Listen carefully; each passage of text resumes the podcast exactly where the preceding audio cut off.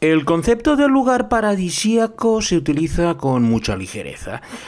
Eh, continuamente estamos viendo que para ilustrar cualquier reportaje o cualquier viaje de una persona siempre utilizan la expresión es un lugar paradisíaco. Nosotros en nuestros viajes semanales hemos visitado alguno de estos, pero pocos se merecen tanto el nombre como el lugar que va a ser visitado de forma exhaustiva en nuestra edición de hoy de Traveling Series.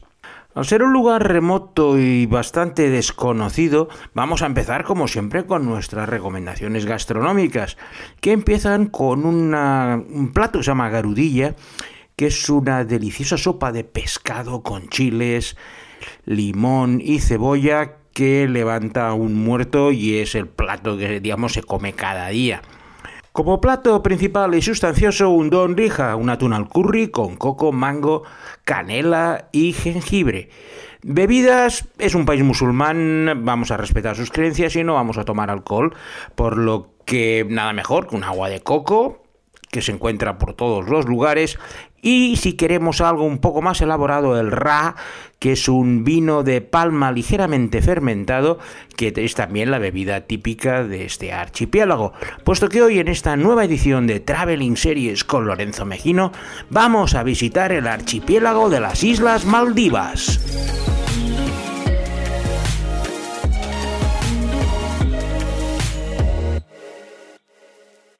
Las Islas Maldivas son un archipiélago enorme que comprende más de 1.500 islas y que están concentradas en 26 atolones, con una distancia casi de 600 kilómetros entre el atolón que se encuentra más al norte y el que se encuentra más al sur. Con esta dispersión geográfica ya os podéis imaginar que las comunicaciones internas son verdaderamente complicadas. Antiguamente pues tenían unos botes, se llaman donis, que eran pues con los que los lugareños pues se desplazaban de una isla a otra. Supongo que conocéis lo que es un atolón, pero es una formación geográfica bastante compleja y que son islas coralinas en forma de anillo circular que en algunos casos están todas por encima del mar y en otros como el de las Maldivas pues eh, van alternando las partes sumergidas con las partes por encima del agua. Las Maldivas es el país más bajo del mundo, su máxima altura, quitando lógicamente los edificios de la capital, es de escasos 5 metros, por lo cual es de los países que se encuentra más amenazado por el cambio climático y el eh, previsible aumento de las aguas por el deshielo de los dos polos están intentando hacer lo que pueden para poder eh, resistir esta posible crecida de las aguas, pero sí que es cierto que su situación es de lo más precaria y la mayoría de los atolones pueden llegar a desaparecer dentro de unos años si no se pone remedio a la situación. El concepto de atolón es básico para las Islas Maldivas, tanto es así que la palabra atolón es una derivación de una palabra local del idioma dibeji, que es el que se utiliza en las islas, que es atolo, para describir esos anillos de islas. Tener en cuenta que tienen 26 grandes atolones, entre los cuales pues cada atolón a lo mejor tiene 40 o 50 islitas que pueden ser desde unos pequeños centenares de metros a alguna que llega a algún kilómetro, pero todas son muy pequeñajas. La economía de las Maldivas se basa principalmente en el turismo, pero de una forma bastante peculiar, puesto que el gobierno ha dividido las islas en dos tipos, las turísticas y las locales. Las islas turísticas suelen estar ocupadas por un solo hotel de lujo que ocupa toda la superficie de la misma y es de uso exclusivo para sus clientes. Cuando llegan al aeropuerto de Malé, que suele ser la puerta de entrada, son recogidos, ya sea por hidroaviones o por lanchas fuera a borda que los trasladan a esos destinos exclusivos donde van a estar encerrados una semana, 15 días sin apenas salir del mismo. Luego os iré explicando las cosas que hacía cuando estuve por allí, pero sí que hay que quitarse la idea de ir saltando de isla en isla, puesto que las comunicaciones son casi imposibles. Y de hecho, al llegar al aeropuerto de las Maldivas, lo primero que te piden en el control es a qué hotel va a ir para que no te desmadres demasiado. La única excepción es si vas a la capital, Malé, que es la yo es la ciudad más densamente poblada que he estado en la vida. Es, es una pequeña isla donde se ha aprovechado hasta el más último espacio pues para construir viviendas y es verdaderamente una sensación agobiante ver, si veis fotos de Malé, veréis que es que no queda un solo espacio libre. Y tanto es así que han tenido que extenderse a alguna isla cercana haciendo pues eh, atolones artificiales para permitir el crecimiento de la ciudad, que al ser la capital de las Maldivas y al valgar más del 60% de la población, pues tiene todos los servicios administrativos y todas las cosas necesarias para el funcionamiento de un país que es de los más pequeños de Asia, tiene apenas medio millón de habitantes y casi todos están concentrados pues en esta isla de Malé y la cercana de Ulue, donde se encuentra el aeropuerto aunque ya os digo que la mayoría de los turistas ni las ven, porque en cuanto llegan son recogidos por esas lanchas para llevarlos a su paraíso particular y las pocas cosas que pueden comprar las comprarán en la tienda del hotel. En mi caso, el viaje a las Maldivas le tengo un cierto cariño especial, puesto que fue mi viaje de bodas. Estuve con mi mujer recorriendo el sur de la India y Sri Lanka durante casi un mes y ambos habíamos decidido que al final de este recorrido pues íbamos a estar una semana en algún lugar paradisíaco para descansar de todo el ajetreo de la boda y el viaje posterior. Elegimos las Maldivas y viendo las elecciones que había, pues decidimos irnos a un hotel de clase media alta, pues para estar allí tirados una semana. Lo que pasa es que pude combinarlo con una reunión con el Comité Olímpico de las Maldivas y eso nos permitió estar dos días en la capital para conocerla un poco y por eso os puedo dar más ideas que no únicamente pues mi estancia en el resort, que ya os las explicaré más adelante. A nivel de series es sorprendente la gran cantidad de producción que tiene las Maldivas, con apenas 500.000 habitantes, pero el gobierno desde hace 40 años decidió que una forma de promocionar su lengua, el dibeji, era hacer series locales. No hacen series muy largas como las indias o las pakistaníes, pero pues cada año estrenan 4 o 5 series de 5 episodios, de 20 minutos, que es lo que se pueden permitir a nivel presupuestario y que arrasan en las audiencias. Y para empezar vamos a hacerlo con una serie que está precisamente ubicada en la ciudad de Male y se llama 14 de febrero, 14th of February.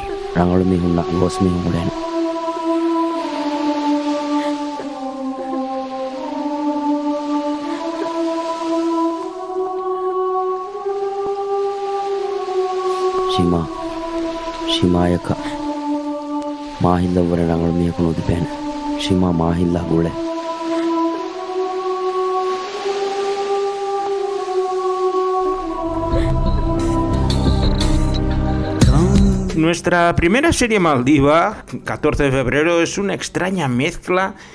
de una historia romántica y de terror con toques fantásticos. Sus protagonistas son el matrimonio de Najuma y Khalid, que todavía no han conseguido superar la misteriosa muerte de su hija Suma que se desangró hace seis años precisamente en la fecha del 14 de febrero. Suma tenía una hermana gemela, Shima, que estaba enamorada de un espíritu maléfico, pero que tenía la forma humana de una persona que se llamaba Ayan, cuando ven que Ayan empieza a hacer cosas extrañas, tanto la pareja como la hija superviviente empiezan a indagar y se introducen en un mundo fantástico donde las batallas con los espíritus son la parte principal de la historia. Es una historia cortita, solo son 5 episodios de 25 minutos. Yo me la encontré en YouTube subtitulada al inglés y lo cierto es que fue todo un descubrimiento de la realidad de las Islas Maldivas, que tiene una idiosincrasia muy particular y muy diferente a la que podríamos pensar que está muy influida por la India o incluso por los cingaleses de Sri Lanka. Ya os he comentado que la primera parada de nuestro viaje fue en Malé, en la capital, y allí pues estuve dos días, paseamos pues por toda la ciudad viendo los bazares, y lo cierto es que era un lugar interesante, pero la sensación de agobio que te daba, pues eso de estar en una isla que como te salieras por el extremo te caías al agua, sin ningún parque, sin ningún lugar para jugar, todo abigarrado, era un poco agobiante. Pero era una sensación parecida a pasear por una ciudad del sur de la India, donde los olores de especias te van ah, influyendo de un lado a otro. Al ser musulmana, las mezquitas son los mm, monumentos más importantes y los lugares de concentración los fines de semana, pero tampoco tienen mucho espacio para haber hecho una gran ermita, así que los lugares de culto suelen ser bastante más pequeños. Una de las ventajas de estar en una ciudad de este tipo es que te podías perder. Podías empezar a caminar sin coger un mapa y en un momento u otro ibas a llegar al mar y luego pues podías volver a tu lugar de partida. De esta manera, pues como dijeron, estuvimos los dos días, mientras no tuve la reunión, estuvimos andando arriba y abajo, haciendo tiempo hasta que vinieran a buscarnos para llevarnos al hotel donde íbamos a pasar el resto de nuestra estancia en las Maldivas.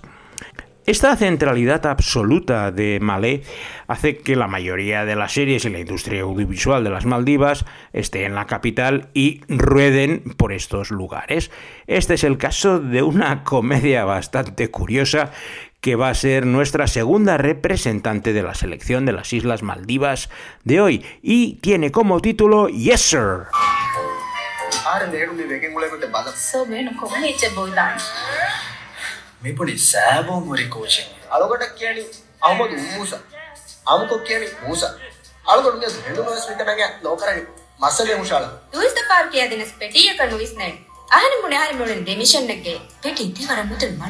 Yes Sir es una comedia ambientada en una estación de policía de la isla de Malé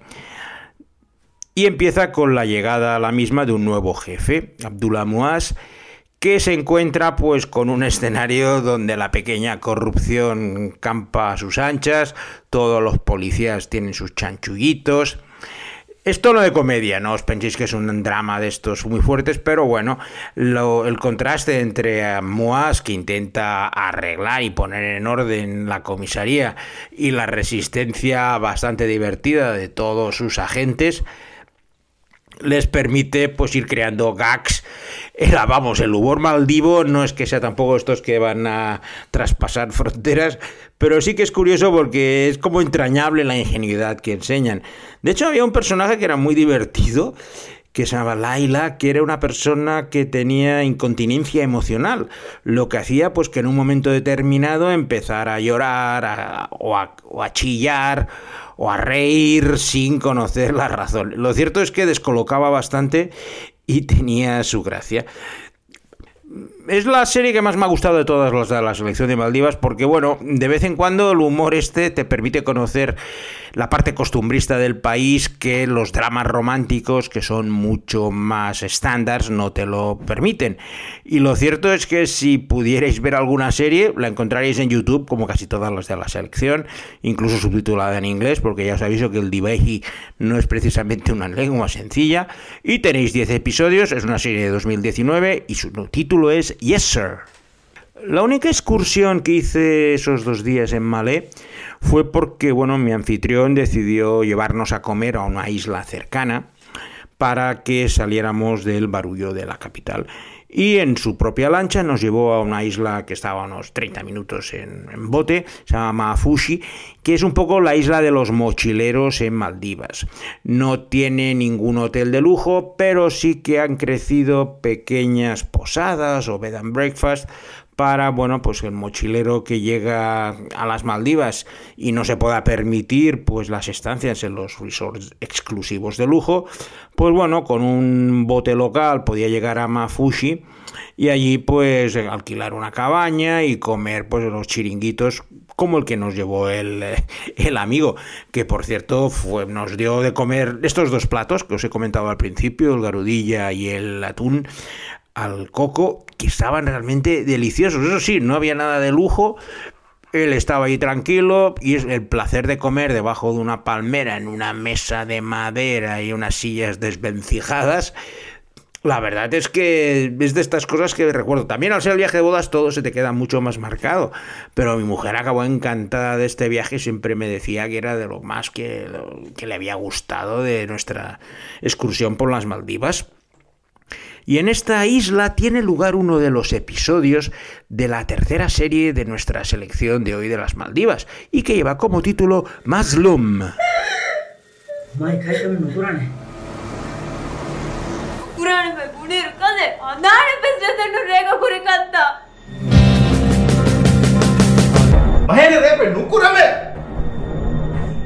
Sorry. నసీవన్ జోగ బెస్ట్ ఫ్రెండ్కి influence family cancer మీద Maslum es una serie antológica de cuatro episodios cuya traducción es Víctima y que se estrenó el pasado verano en las Islas Maldivas y que, bueno, me enviaron hace escasamente dos meses uno de mis camellos seriéfilos del mundo y que en cada episodio trata un tema dramático generalmente relacionado con los problemas que tienen las mujeres en esta sociedad musulmana y machista. Por ejemplo, el primer episodio sigue la vida de dos supervivientes de dos violaciones en masa y nos muestra pues el trauma posterior y la dificultad que tiene la propia sociedad en entender a las víctimas y culpabilizar a los violadores. Es un episodio muy duro, la verdad es que me sorprendió la franqueza con la que tratan el tema y luego los otros tres han ido tratando temas de la misma calidad. En el segundo, que se llama Zarruk, narra la historia de un joven que conecta con un amigo imaginario y empieza a tener consecuencias imprevisibles. El tercer capítulo sigue la vida de una víctima de abusos domésticos que acaba viendo la luz y ganando su autoestima cuando su marido abusador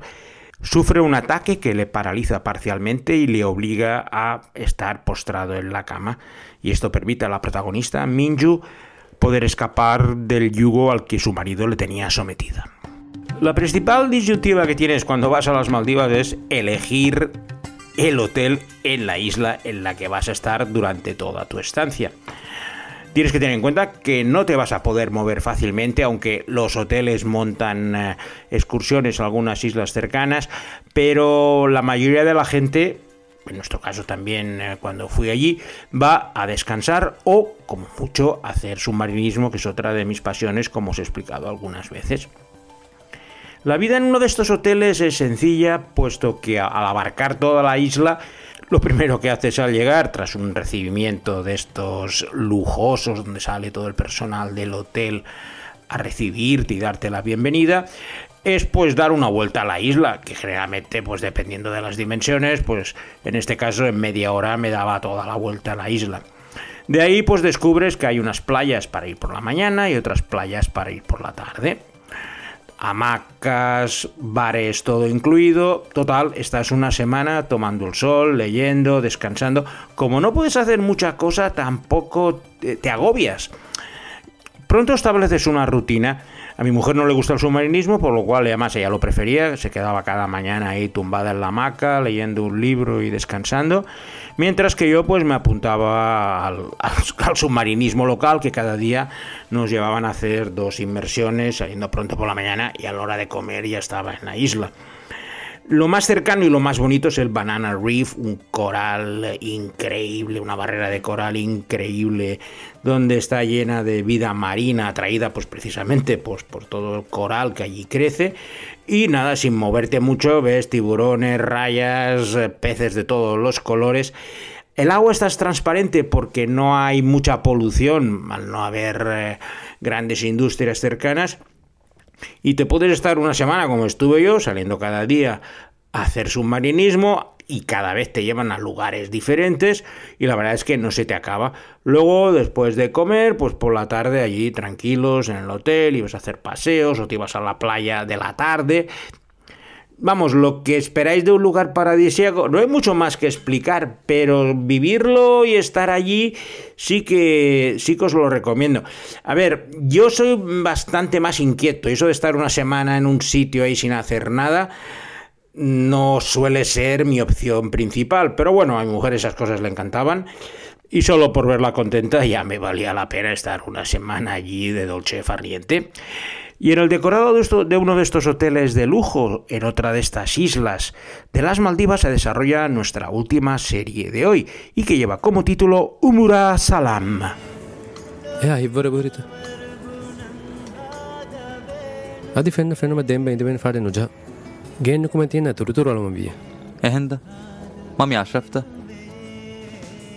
El protagonista de Umura Salam es Ashraf, un eh, empresario hotelero que quiere casarse con la dulce Shazli, una huérfana, pero ante la oposición de la hermanastra de la huérfana, Nashida, y sobre todo de su madre, una villana de armas tomar. La cosa se complica cuando a la mañana siguiente de la boda de los dos enamorados aparece el padre de Ashraf muerto en su cama y con numerosos sospechosos que podrían haber acabado con su vida. Esa mezcla entre thriller y historia romántica que tanto gusta por el continente asiático es el centro de esta serie que tuvo un éxito brutal. Solo son 13 episodios, ya digo que las prefieren hacer muchas series y cortas, por lo cual lo que en otro lugar a lo mejor duraría 200, aquí con 13 episodios se ventilan toda esta historia de misterio y amor. Y con esta serie, Umura Salam, vamos a finalizar este viaje que hemos realizado por las Maldivas. Hoy ya os aviso que he tenido que ayudar un poco al amigo Alberto Laya dándole en Divehi, el idioma de las Maldivas, las pistas para poder encontrar los cortes porque no eran muy sencillos. Y yo nada más, espero que hayáis disfrutado de este viaje por un lugar paradisíaco y en esta ocasión lo es. Y os emplazo a la semana que viene para escuchar una nueva edición de Traveling Series con Lorenzo Mejino.